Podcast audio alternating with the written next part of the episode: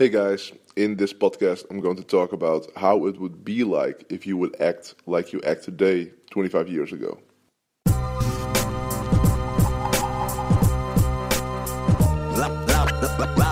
From Amsterdam, this this Eelco de Boer podcast.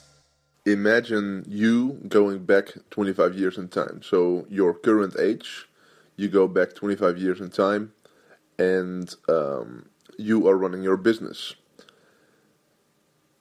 Imagine the average day. Would it be normal 25 years ago that every 12 minutes you go and you walk to the door to see if somebody else dropped a letter? Or would it be normal to every 25 minutes go to a newsstand and pick up a magazine and start reading two or three pages of the magazine for 12 minutes and then put it down? Would that be normal? Would you be a productive entrepreneur? And if you would do that every hour, like go every hour to the newsstand two or three times, and every hour walk to the door to see if somebody dropped a letter or sent you some mail or whatever, um, and you do that multiple times in an hour, would you think you would be able to run a successful business?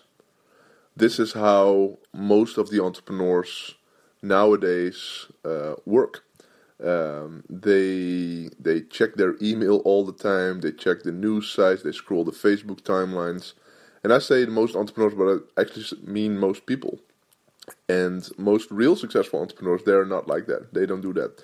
Well, maybe some of them, or maybe a certain percentage. But here's the thing: claim your agenda. You know, really focus again on becoming a productive human being, and don't get distracted all the time.